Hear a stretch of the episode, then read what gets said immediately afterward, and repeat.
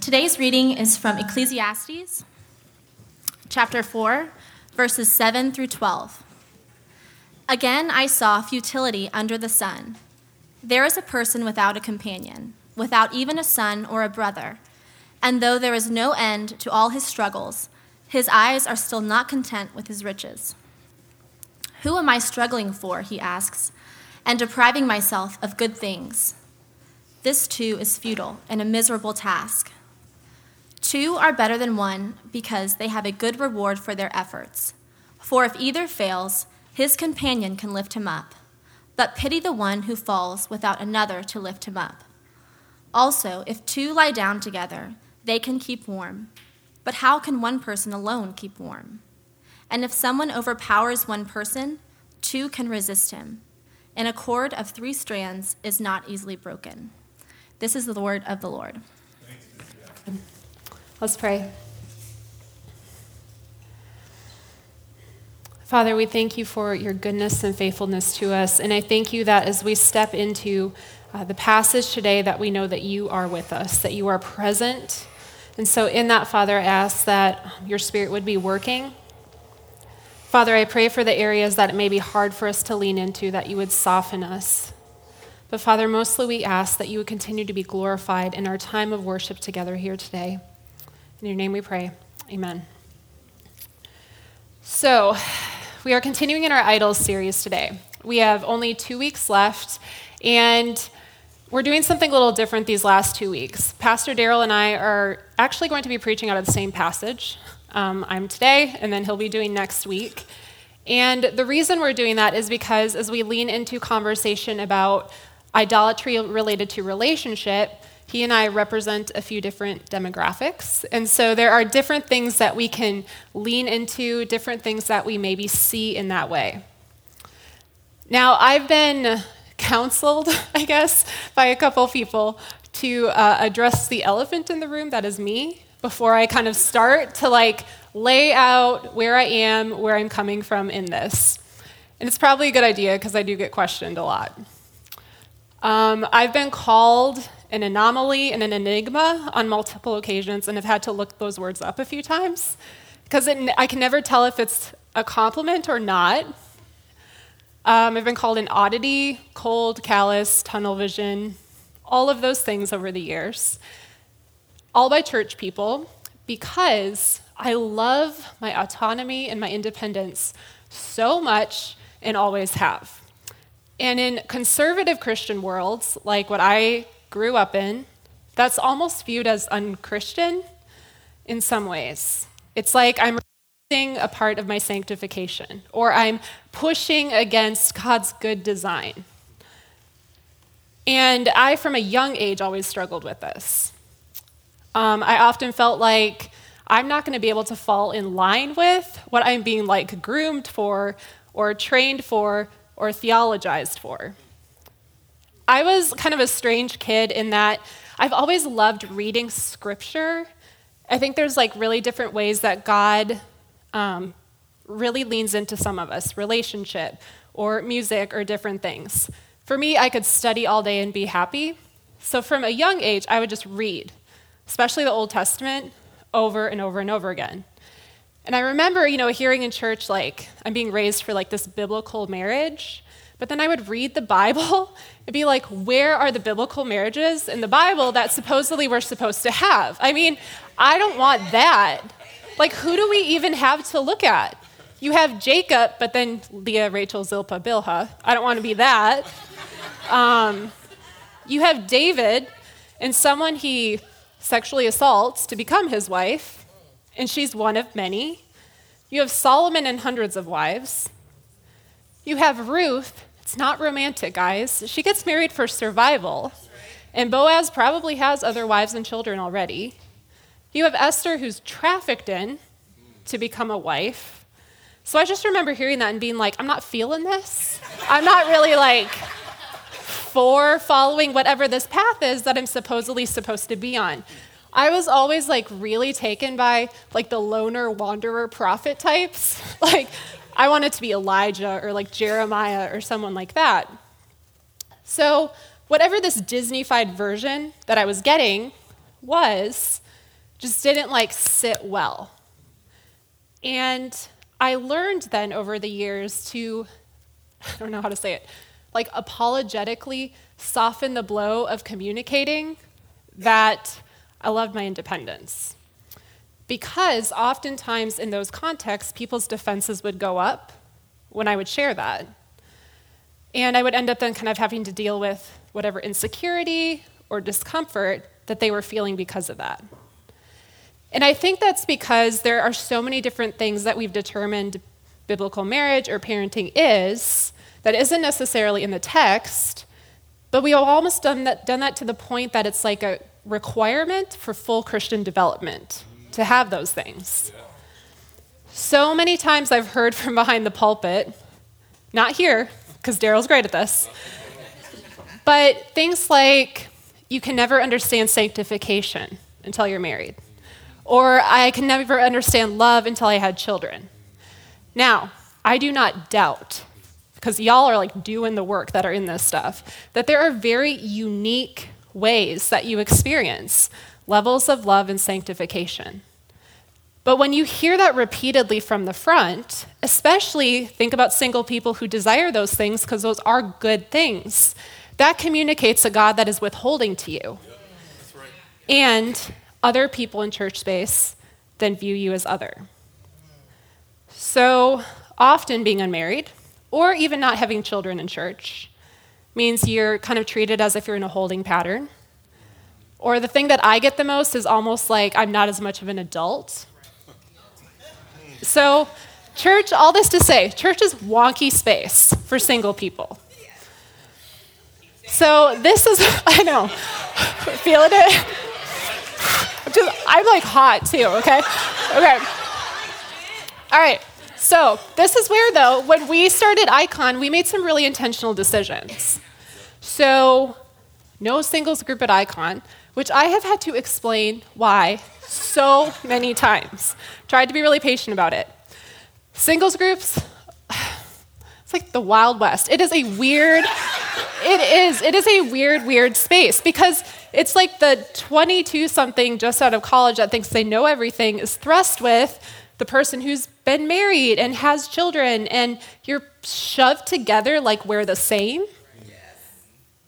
There, I know, like, okay, the thing is, too, you don't want to know how much I deleted because I felt like I was ranting too much. But uh, some people have had good singles groups experiences. Like, props to you, that's great. But I don't know how to explain them. It's kind of like, okay, if you watch The Office, when Michael thinks he's being helpful, but he's doing something that's like just crossing that line where everyone feels uncomfortable, but you can't look away. Like it kind of, it kind of like often feels like that. That's like the best I can say. So that's why we don't have singles groups at Icon, and we never will. Um, but other things we've been intentional with, and Pastor Daryl is so good at this, is just examples and illustrations from the front are never just for people who are married or have children. He's been so good at making sure that those are not the exclusive examples. And that might seem like a small thing. And if you're sitting in here and you're married and have kids, you've maybe never even thought about that. But I can guarantee that our single people in this room have, and that makes us feel seen.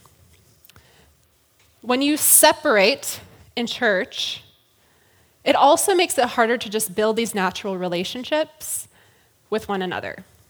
Married people, you're going to forget that you need us. You're going to forget that your kids need us in their lives as well, and that a whole single person brings a lot of value and worth. We need each other. About 45% of the adult population is unmarried. And that's a stat that's very steadily rising. I've shared that with a lot of people this week, and everyone's been surprised by that because that is not well represented in churches, especially in church leadership. When you're single in church leadership, people almost don't trust you as much. Um, it's like almost concerning. I think that actually men who are single in church leadership deal with that more than women, though. So, what was also interesting about this stat is I was doing more reading for this, is you get a lot of faith based articles about this rising percentage of unmarried adults, and they often view it as a problem or a spiritual crisis. It's this sign of moral decline, okay? Which, so I give you the great moral decline of the church right here. Um, but I mean, that's what I grew up hearing too. I, I heard a lot the best way to make more disciples is to get married and have kids. That's what I heard all the time. So I'm a failure, guys. so, but um, all that to say, just setting this up, single people often face this internal pressure from their spiritual community that diminishes their choices or functionally gives less value. So, a growing number of single adults is not a sign of Jesus losing his grip, but it's often with this disdain for God's design or a rejection of how good family and children are. I get questioned a lot about this. I cannot begin to tell you how many times I just have had to say, I'm not anti marriage, I'm not anti children. But I think we almost, you know, in Christian spaces, this is a part of our salvation. I love it when my friends marry the right people. I care about y'all's marriages. That's why I ask about them. Um, I love your children. I love being able to give them my energy and focus and then I go home where it's like quiet and everything is like right where I left it. So, yeah, it is the way to be, especially when you're like introverted, right? So, just what is it then about this where we feel threatened by this, by people who are living different lives? And why do we often then kind of double down and justify ourselves or conflate the other as almost in opposition to us? When it's not.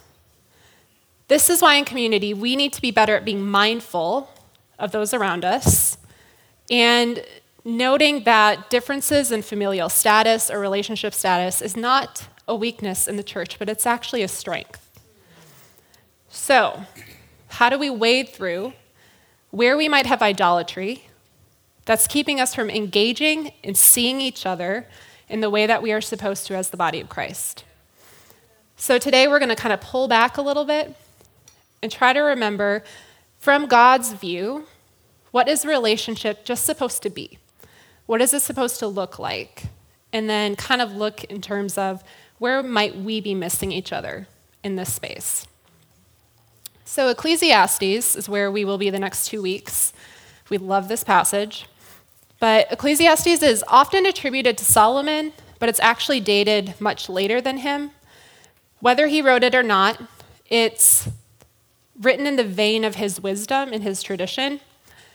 And the teacher writing this is kind of taking this long, hard look at life and trying to figure out what has lasting value, what actually is going to matter at the end of the day. And so, this portion that we are in is looking specifically at the issues of people relating to one another. And what we see is that isolation has come from envy and rivalry, or from ambition that causes you to make enemies with people instead of friends. Idolatry of self here has superseded the love of community. So now there's tensions and opposition to relationship. Idolizing self always inhibits community. You cannot be self absorbed while building up the body. You cannot be elevating your own interests while putting other people first. You cannot love one another as fellow image bearers while kind of maneuvering to get things to orient around you. You cannot be consumed with all the areas that you're sensitive while being humble. Idolatry of self in community brings death to your community. And you bring life into community through the death of your self idolatry. So, with that, let's start in verses 7 and 8. Again, I saw futility under the sun. There is a person without a companion, without even a son or brother, and though there is no end to all his struggles, his eyes are still not content with riches. Who am I struggling for, he asks, in depriving myself of good things? This too is futile and a miserable task. All right, so these first verses are addressing just the emptiness of striving completely alone. The issue is not just that they're doing something on their own, but there's a level of self absorption in terms of their motivation for why they think to new, they need to do this all on their own. So, idolatry of your independence, idolatry of achievement where you can take all of the credit, idolatry of just like not needing anyone else. There's a lot of pride here. This person is trying to surpass their neighbor rather than be in community with them. The biggest things is you have comparison and competition. Comparison and competition, competition will always get in the way of your relationships. So, the competitive urge, this verse is saying, is what is making the, the work, the labor, completely meaningless. The desire to elevate self over others makes your work with one another completely meaningless. Focusing on competition and comparison with other people in community almost dehumanizes them because you're focusing more on not how they're an image bearer, but the sum of what they do and how you can then top that. So, verses 9 through 12 try to turn away from this competition, this comparison, and look more towards cooperation and what the advantages are of us doing this together. Verses 9 through 12 are not about marriage. Just lay that out there right away. They're used for marriage a lot. There are most definitely principles in here that can come to fruition in marriage. But these verses just are about relationship in general, having one another here in community versus doing it alone. And so the question is going to be where are the idols here? So, verse 9 says, Two are better than one because they have a good reward for their efforts. So, first we see that relationship carries with it reward. Relationship brings rewards. This, again, is not that you don't do it on your own, but this is pushing against where are you operating out of selfishness? Where are you operating toward one another in a way that's rooted in fear, insecurity, greed, and pride. Relationship helps us exchange those fears, those insecurities, those spaces of pride, instead for things that are a reward for us. It brings advantages in one way in helping us fight against our own self centeredness and fight against our own idolatry. Because when you have people in your business, it's harder for you to hide. That's the good thing about having people up in your business. People that aren't going to let you get away with it. They know you and they see it. So you have this sanctifying effect that other people can then bring into your life. It also brings reward, not just in a strength in numbers, but we need our complementing gifts in order for us to actually be effective. You can be the smartest, most intelligent, gifted person. You're not all the things. You need other people in order to actually, for us to accomplish the work as the body of Christ. Now, if you're a little more introverted, independent type, and this is maybe making you feel a little anxious, you're in good company, okay? There's a little bit of me that's like, yeah, this has been a tough week for me. I'm just gonna say that straight up, all right? I'm like, whose idea was this? right? So, I, I, just so much can be easier when we, when we work alone. That's kind of like the mantra in the back of my mind all the time that I gotta go after. I mean, I was like the kid from middle school on that every time the teacher would say, "Move your desks into groups," I was like, "Yeah, no," like the worst because now it's going to take longer. Now I got to figure out what everyone else's deal is. Now I'm going to have to figure out who whose weight am I going to have to pull because it's not going to be up to par. Okay. Group work, little anxiety inducing for people like me. But God, in this syllabus called Life that He writes, says, yeah, it's mostly going to be group work. Most of the time. This group work here bears more fruit, has more advantages than what we can do alone. And yeah, people are a lot. But people are a lot because you're a lot. And I'm a lot. I just, but God knows that. God knows more than you how much they are. And He still says, No, this is how I'm going to design it. This is how I'm going to set it up. So y'all can be the most effective. How, this is how y'all can bring me the most glory. So, we demonstrate His image when we set aside our idolatry and we embrace the full value that people bring in community. So here's where you need to check yourself. Who do you view as having less to bring to the table? And what about them makes you think that way? What things about them make you value their contribution less? And who do you think you have nothing to learn from? If there are people that you think have less to give than you, or that you don't need, you have much too high opinion of yourself and a much too low opinion of God's image. God's kingdom has no second class citizens, so watch yourself where you might be functionally thinking that way. So, where do you need to uproot some arrogance and repent because literally the flourishing of community is at stake? So, seeing God's design for relationship as a reward, this is the only way for us to embody Christ properly. Verse 10 says, For if either falls, his companion can lift him up. But pity the one who falls without another to lift him up. Verses 10 through 12, just a note too, it's this picture of a journey. It's like these your companions, you're all traveling together, you're all moving towards something together, and it's what's going to happen here when there's an obstacle or an attacker, and what's the difference between facing it alone and facing it together. So here we have a falling. So we have relationship here bringing restoration. The falling phrase here is meant to cover distresses related to the body, the mind, the soul. Covers any kind of falling. And if there's any kind of falling, it only works to our benefit if we have companions with us on the journey, rather than us falling alone. So when there's lapses in judgment, when we cause division, when there's distractions that alter our focus, when our bodies fail us, when our minds fail us, when we lose a job, when we have a financial need, when we're blaming others for our issues, when we have bad theology, when there's just flaws in our thinking, like what Pastor Daryl talked about last week. Any falling, it is only better for you to be in relationship, to have someone else to help pull you back up. And I think sometimes falling can cause us to grasp after people it makes us want to reach out for help. But I think sometimes falling makes us want to withdraw.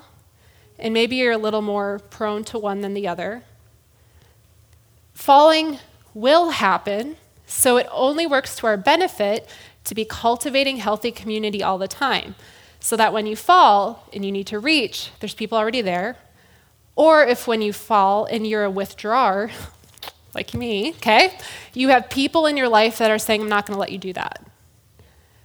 If you're more of that type, I'm telling you, hang on to the people that God brings into your life who are trustworthy and truth tellers that are not going to let you go away, not going to let you hide. Sometimes those are my least favorite people, but those are the people that I know I need the most. So hang on to them. It can be so easy to want to withdraw when we fall of our own doing. I think because of our self idolatry, we don't want others to see us as less. We don't want to admit what we might be capable of. And we might be unwilling to repent or even see where we need to repent. Being unwilling to repent or be honest about yourself, that's you idolizing yourself. So when you fall and stay down in that way, you're dragging other people down with you. A refusal to repent in community is a dragging other people down with you. I think sometimes we we isolate ourselves when we fall because we don't totally understand what's happening sometimes. It can be hard to invite people into that space if you're sort of reeling. So, with that, too, not all of you is meant to be accessible to all in community. You don't owe that to everyone, and I actually think it can be unwise to just all the time bear all the things. But this is also part of why we need different kinds of people that we are constantly cultivating community with because there are going to be different strengths that are there for you when you fall because of different reasons. If that makes sense? There are a lot of different people in this room that I have reached out to for very different things.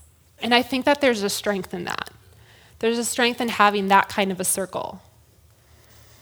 And this is where we can get tripped up when we have spaces of difference because we're not then always good at seeing where other people have fallen or being seen by others.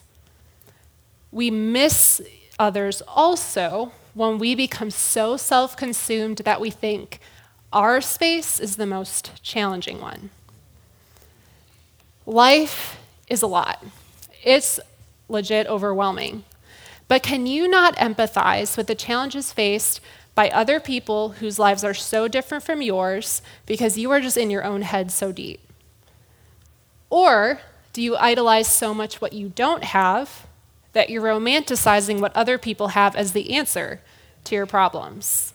It is so easy for us to idolize this ideal and then think that our immediate problems are much more difficult than everyone else's. And when we do that, we are hindered from being able to properly pull one another back up when we fall. I'm telling you, when I'm falling, I am not going to the people that are looking at me like my life is a piece of cake. I'm just not. And I'm sitting on this one for a while because this issue of comparing is a very common conversation I have in our church community. So listen. There are challenges and struggles that come with marriage. There are concerns and issues that come with having children. There are problems and hardships that come with being single and not having children. And there are unique struggles, additionally, that kind of come into play for the different combinations of those things and the experiences that lead into our lives looking the way they do. It is all hard but in different ways. And we fracture our community when we keep treating each other like theirs is easier than ours. I mean, your kids are making you crazy today. Well, you're going to have someone to take care of you when you're older, and I'm going to be at the mercy of state. So, I mean, legit, like, so just like there's different advantages, there, there are different challenges. I mean, this is stuff you got to think about, right? But I mean, with that, you know, holiday season is approaching. Some of you are facing down the challenge of you have to deal with another person's family business. It's tough. But then other, others of you in this space, you're constantly having to walk into toxic family space completely alone. So instead of us always playing this grass is always greener game, we got to get more mature in acknowledging that no matter what your life looks like relationally, you have your own laundry list of actual and potential challenges and worries. So listen better, Quit trying to one up each other. It always makes me think of uh, Penelope on SNL. Anytime I see this happening, you know, Kristen Wiig has this character where she's like, anything anyone says, she's one upping them. I mean, don't be Penelope, okay? don't try to like, she's idolizing her struggle, but that's what we're doing when we're trying to one up one another all the time. So, what's hard is hard. What's easier is easier. When you need people, you need people, but not everyone has it easier than you. It really hurts my heart when I hear people speak in our community literally, well, you're lucky you don't have this. That posture is not for this space. That's destructive, and that renders you unable to help each other up. The second you say that to someone, you're not trustworthy to come alongside them. Your competitiveness and comparison have rendered you unable to be that person there to help. So, where can you consider more where your brothers and sisters are having struggles that are different from yours because of what their life looks like? And how can you instead hold space for that, affirm it, and consider where can I fill in the gaps there because of what I do have? And how can you be open to receiving that from others when you need other people to fill in your gaps? I know I've joked with a few of you in this room about like I provide you opportunity for singles ministry when I need heavy things hauled and I've been sick for days and I need food left at my door and those kinds of things. But I've also bailed a lot of you out with your kids. And I also have like had the flexibility. Okay, side note. I do not have more time. Okay, that's, an, that's one thing. I often get treated like I have all the time in the world. I fill up my time. What I will say though, I legit have more flexibility and I have more margin in terms of where I can determine my energy goes. So I use that to y'all's advantage, whether you know it or not. But I don't have more time than you, so I just feel like I need to say that. So, but I have more flexibility. But all that to say, y'all fill in my gaps, I fill in yours. This is what we do. But you got to listen to each other and have compassion for each other and give each other dignity in affirming where their struggles are. This is how you are the companion that lifts another up along the way. Verse 11 Also, if two lie down together, they can keep warm. But how can one person alone keep warm? So here we have relationship brings rest. This is comfort and safety on the journey. This is meant to be this warm and welcoming empathy, this willingness to be open and vulnerable, a showing up for one another when the coldness and the darkness of night is approaching. This is us having humility and bravery and the willingness to get close. This is also you being a safe space for others. People in your community, again, they don't owe you intimacy. You need to do the work of being humble and trustworthy and handling what others choose to share with you with a lot of care and compassion. Are you defensive, quick, and self centered when people are open with you? Are you good at turning it back on yourself? Or are you gentle and caring? So, this is one where you need to think both in how you give and how you receive. When we idolize ourselves, we are an impossible place for people to find rest and comfort. Because you cannot be obsessed with yourself while fully seeing someone's value and worth and if you don't fully see their value and worth, you're not a safe place for them to find that comfort that they need. So this made me think of all right, so a friend of mine from one of my worlds past, moved a lot, she um, has been dealing with cancer this year, like this weird, rare form. And we don't really have any other mutual friends anymore, so it's just one of those things I had been following her, thinking about it on my own. And then I mentioned it to someone because she was going through her last round of chemo. I was like, Yeah, I have this friend. First question is, she married? Does she have kids? And then when I say no, the response is, Well, that's good. Okay, I know what is meant by that, but instantly I thought, Man, I hear this all the time. Like, all the time. Like, it's more tragic, always, when someone is going through stuff like that if they have children. And I get how that's hard on the unit, but that communicates a lot when we constantly focus on how that's more of a problem, more of a struggle. Now, I also stopped for a moment though because I remember saying something to Pastor Daryl, which he doesn't remember, which is good, um, almost in reference to myself in that way. And so like it would be better if like something like that happened to me than someone else. So you kind of like you internalize that. And there's a level to which I still mean that, but his response was like gentle rebuke-ish as far as what I remember. But my other my real response was listing off the additional host of struggles she's had because she doesn't have family. So, you know, she lives in a major US city. Her family's a thousand miles away because she doesn't have like a husband or family near her. She has to depend on friends who are young professionals who don't get time off for friends. So she's taking a cab to and from chemo. Boyfriend breaks up with her mid chemo, whole other thing. So she's mostly dealing with this completely alone. Again, if she's married or not, there's a huge host of struggles but they're different, and we can't diminish one and make one seem better. It's, it's a struggle either way. Challenges exist. So we can't place less value and worth on someone just because of what we perceive to be maybe not the fullest relationship status.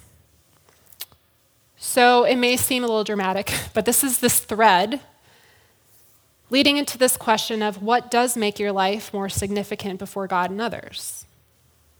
Because how you feel about that affects how you can be there for one another in community. So, what is more godly? Being married or not being married? What is more holy work? Giving of your life for those who share your name or giving of your life for those who don't? And I mean, our answer should be yes. This is often also reflected in how often in the church, single people are often like the worker bees. They are often the ones filling in the gaps. And they feel like they're supposed to shoulder that burden because they know it's probably easier for them and they don't have as much right as other people to say they can't. Do you know how much trouble our children's ministry would be in if our single people weren't serving? We would lose half of the class schedule. And that's even when we have had parents that aren't serving. We presume upon that and do not acknowledge the incredible sacrifice and value that is there. So, all of that to also say, single people need to be protected also from draining themselves on behalf of other people. Especially because they're not, we're not allowed the same grace to say no. And to not protect them in this is really unloving. A close friend of mine with small children told me recently that she's like, you know, it's too bad you don't have kids because they're a great excuse to get out of things. She's like, when she's like, when, when you say I can't come because I'm a kid, no one questions you. And she was saying this because she was watching me try to be like, how do I say I can't show up for this? She's like, too bad you can't just say the kid's sick or something. but for us here to have safety and security in one another so we can find true rest and comfort, we, without batting an eye, should not functionally think one person in any way related to this has more value or worth. So we need to be really leading with grace and empathy. So, to find out if you feel that way, think who do you perceive, again, to have it much easier than you? Why have you put that on them? And where may they actually need you to help them find a space of rest and comfort? Verse 12. And if someone overpowers one person, two can resist him. A cord of three strands is not easily broken. So here we have relationship brings resilience. This is addressing the benefits of community when enemy attacks. The cord of three strands is not man, wife, and Jesus, okay? Not to, not to burst y'all's bubble, because I know, like at weddings, they do the braiding thing now. Does anyone see that? Yes. Okay, so it wasn't just me. So instead of like the like, candle lighting or the sand pouring, they like braid something. Like you buy something on Etsy with this verse. And then when you have like the random relatives sing the song, like they walk up and they braid this cord of three strands. It's not just the white people thing, right? I mean, it feels like, is it like a, it feels like it might be. No. Okay. No. All right. Okay. So, it's not just about marriage, okay? Again, it can apply to that. Sometimes stuff just comes out of my mouth. That's what nervous about being here. Okay. The cord of three strands is meant to be representative of many. Like three is the top number. Companionship is not just restricted to one or two people. And the more cords in the strand, the stronger it is. Many makes it harder for the enemy to attack you. There is strength and resilience in many by your side, in your corner, as a part of your inner circle. You don't face these attacks alone. We are created and meant to be in relationship with one another in a way that we are providing protection. You are meant to have people watching your back, and you are meant to be watching others. We're meant to be linking arms, facing adversaries together. And you cannot seek to elevate and preserve yourself and effectively be in this kind of relationship. We should, almost in a way, be trying to outdo one another in being able to come to one another's aid. So, a question here is where are you maybe refusing the support and reinforcements that you should be accepting? Have you somehow convinced yourself to always be turning away the help that is offered? Maybe you need to be the one to accomplishment. Maybe you don't want to be perceived as weak. Maybe you don't want people to actually enter in and see who you are and know you. Refusing help from people in relationship where you need the protection, that's pride. It's not humility. This does not mean, though, that you have to take any help ever offered to you in community. Sometimes the people offering help to you, not the right people for you to be letting in. But you need to kind of check yourself when you're stiff arming people and think, what are my motives here? Is it because I'm thinking too much of myself? I don't need you is often pride. So kind of take a moment there. On the other hand, where should you be seeking to be another cord in the strand for other people? Noting that we should all be kind of taking our turns in community. And you might be in a season where you're needing to take your turn more, but that's what we do. Community is where you show up for other people and are present to help protect, reinforce, and fight back. And we can miss out on how to do that if we're not keeping an eye on each other's lives. So, when you're single, you're often asking, right? About people's kids, about their marriages. And I just need to pause and say, our single people in our church are legit. Like, we have gems. They really love the families here at Icon, they show up. But if you're married, if you have children, how often are you asking about someone's livelihood related to them having to handle everything on their own? How often are you asking about how they're struggling financially, having to carry everything on their own? How are you asking about difficult family situations that they're having to face alone, or handling health issues alone, or stress alone? How much are you actually considering what are their discipleship needs specific to where they're at? What is their spiritual health like, and what do they need from me? Because different enemies are going to bear down based on those differences. And people need you to be in their lives when that happens. The enemy does not want us to be intentional here. Doesn't want us to be in tune with each other's challenges in our community because he's pretty successful when we're isolated. It's easier for us to be taken down when we've been pulled away or when people are not actually seeing us. So, church, it is to our benefit as a whole for all of us to be armed by the knowledge and love we choose to carry for one another, especially those that you maybe have to work at being able to hear and being able to understand. God knows this is work on our part, but for those of us in Christ, we're signing up to do this. So, who have you been missing? Because their life is different. Where has your self idolatry kept you from being present for those that you were created to be showing up for? You need to do the work. Community isn't where you hang out till people pursue you, it's your job to go after them.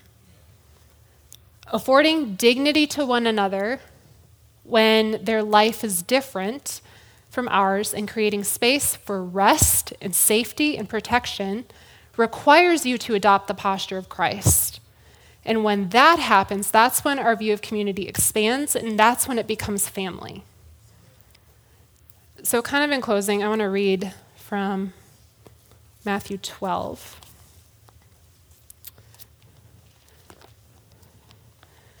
In Matthew 12, um, Jesus is speaking to the crowds, and his mothers and brothers are standing outside, waiting to speak to him. Someone told him, Look, your mother and your brothers are standing outside, waiting to speak to you. He replied to the one who was speaking to him, Who is my mother, and who are my brothers? Stretching out his hand toward his disciples, he said, Here are my mother and my brothers. For whoever does the will of my Father in heaven is my brother and sister and mother. And I want to read this because I think this is often read as like a suggestion. If y'all are getting along well enough, or if you're like really feeling it, you can imagine your family to a degree. One of the advantages of the way that I live my life as this like loner wanderer type is um, this is my reality. I mean, I've lived away from my family for about 12 years. They're like 3,000 miles away. And I've had like two big moves in that time. And this scripture just, it resonates somewhere deep for me because this isn't just like something in theory, this is my life. Like, I have left this incredible trail of people that legit are my fathers and mothers and brothers and sisters in all these different spaces. And that's been something that's really beautiful. I think that that's a strength. Now, there's a loss there in what I am missing, right? But that's where we need each other. That's where we need to know where everyone kind of is in this because there's loss and gain for all of us. And the only way that we fill that in well is when we truly lean into what this is for us to be family, not just community. It's a gift, it's a treasure, and it, this is how God set it up. This is who we are. This is what we gain, church, from setting aside our self idolatry and not missing each other. This is how we image God together. So be present, show up, do the work, be cloaked in grace and humility and compassion with and for your family and our community. Amen? Amen. Let's pray.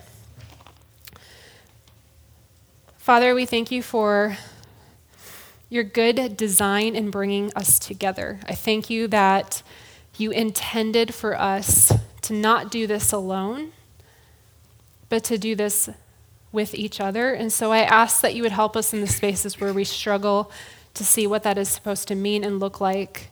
That not just you would be present, but that you would be present in and through our people here in this space. Help us to see gift and reward. Help us to be able to find rest with each other.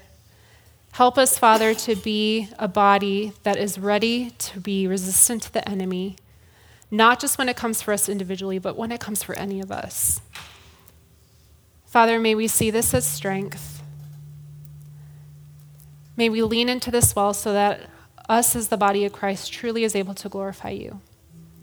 In your name we pray. Amen. Every time we come to this table, I'm reminded of something that uh, it, it's, it's really easy when you're a Christian, when you've been in church for any period of time, or even if you've just been in spiritual environments, your religious journey can exclusively be about you oftentimes we'll come in and I want to come to church because uh, there's something I need from God, or I want to see Him more fully, which are all really, really good things. But we often don't say, I want to be a part of a church community so that I can see each other more fully. And every time we come to communion, they, these are the things that we're supposed to be reminded of. You know, we always highlight the word itself, this idea of communion, this picture of common unity. So it's not a picture of just you, it's not just a picture of, of me, supposed to be this picture and also just this truth that we live into that says, I am committing to not only see God well and let that be continually being corrected, but to see each other well. We know this was a problem. We know this has always been a problem. As a matter of fact, that one of the primary places in Scripture that we look to to understand communion, it's, it's in the book of First Corinthians. There's a church uh, in, in a, a, city in Greece called Corinth, and it was a Roman occupied city. And, and Paul had been a part of planting this church there. And in writing a letter back, he'd gotten a letter from the church, and there were all these issues that they were dealing with. And he writes them back in this first letter to the Corinthians. And in, in this, in chapter 11, he's dealing with their own idolatry. He's dealing with the ways in which they're not seeing each other. And while it may not necessarily be stage of life per se, it was more socioeconomic. There was an issue that was happening there. People would come, and this was more than just crackers and juice or wine. I mean, they were having meals.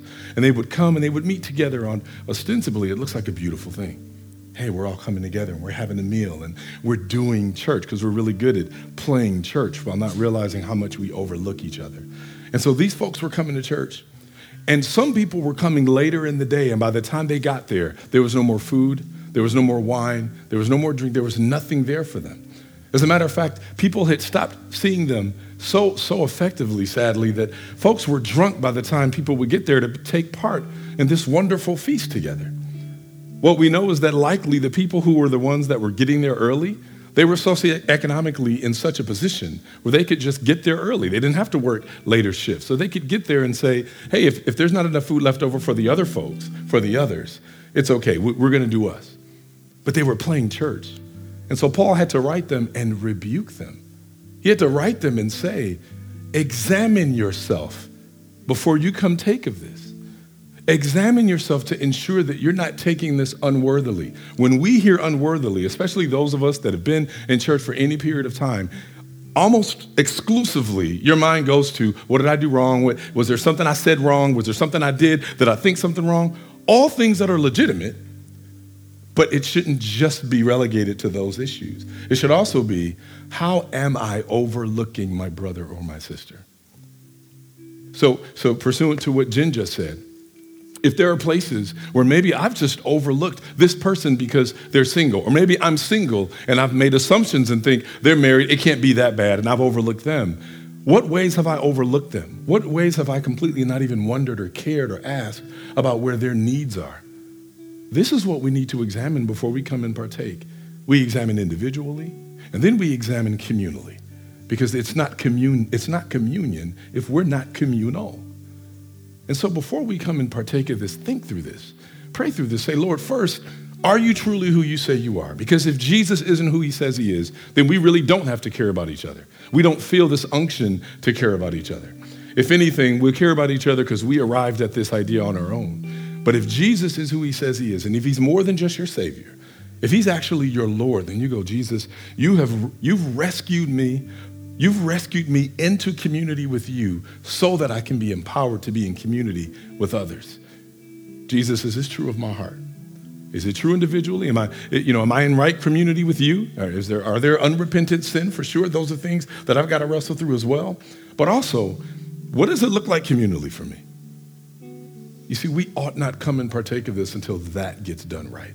So whether it's through a stage of life, whether it's through uh, uh, whether it's racial differences, whether it's uh, uh, socioeconomic differences, whatever those things are, whatever those idols are that are blinding us from seeing each other well, from loving each other well, that's what we come to. That's what we engage with the heart of repentance.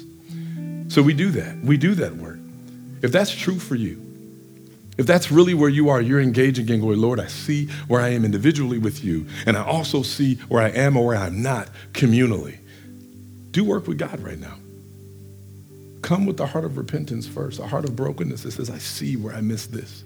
I see where I overlook. I see where I have exalted myself to the detriment of my brother or my sister. And the, be- the beautiful thing is that Jesus doesn't say, I'm here to punish you. I'm here to guilt you. I'm here to shame you. No, I come to, to, to forgive you and to restore you and to empower you to love your neighbor the way I love you. That's the promise. That's the hope. The hope isn't that we're going to be perfect. The hope is that we will continually be changed. So if that's true for you, then this is your table to be shared with your brothers and your sisters. If that is not true, if either of those are not true, then this is time to not come and fake, to not come and play, to not come and put on a mask. Because ultimately, that's just, you're not seeing either Jesus or you're not seeing each other. And that, why come and partake of something or proclaim something that isn't true? Why not just do the, do the work? Why not, Lord, do business with me here? Let this time be a time where you're like, either A, Lord, I'm seeing some areas where maybe you're not, Lord.